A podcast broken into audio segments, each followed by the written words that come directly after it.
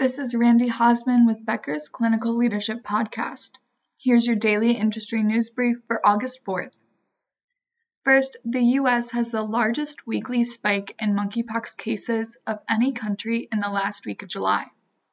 US cases rose to over 5,800 reported cases last week. CDC data shows cases now have risen to over 6,600. As of yesterday, the World Health Organization has reported over 25,000 cases globally. Of global cases with data available, 98.8% were among men. The most common symptom is any rash. Since July, five children have tested positive for monkeypox. During an investor call yesterday, executives said Moderna has started a research program to consider whether to create a monkeypox vaccine. The current monkeypox vaccine is from manufacturer Jynneos, and there is a higher demand than supply. Second, countries in the southern hemisphere are experiencing a severe flu season. This may be a glimpse into the future for the US this fall. Health experts often look at the flu season in the southern hemisphere, which typically runs from April to September. It can be a predictor for the northern hemisphere's upcoming flu season.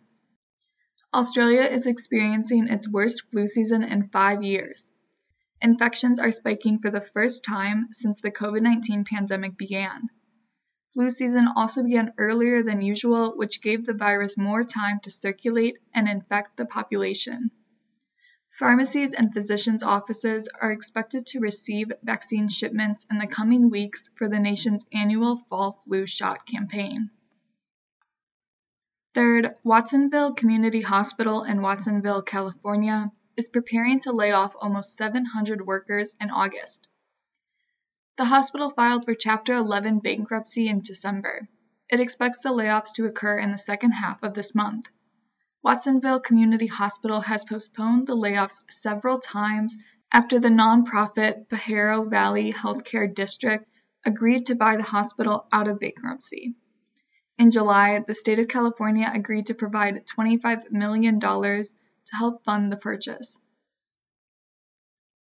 Fourth, physicians and advocacy groups say two long COVID 19 federal reports that were released yesterday fail to address immediate needs of patients and recommendations for addressing the crisis.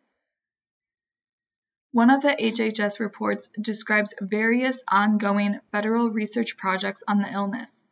The second was intended to provide an outline of further steps needed to support patients. The reports detail the unknowns surrounding the illness.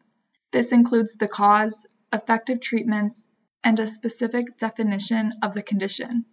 While HHS plans to establish a long COVID 19 office, no details were included regarding funding, staffing, or a timeline. Fifth, the pace of COVID 19 deaths has remained steady since May at about 400 deaths a day. In July, more than 12,000 Americans died from COVID 19. Most of those who died were immunocompromised or older than 75 with varying ranges of vaccination status. Thank you for listening. Do you want more of the latest info about clinical leadership delivered directly to your inbox every weekday?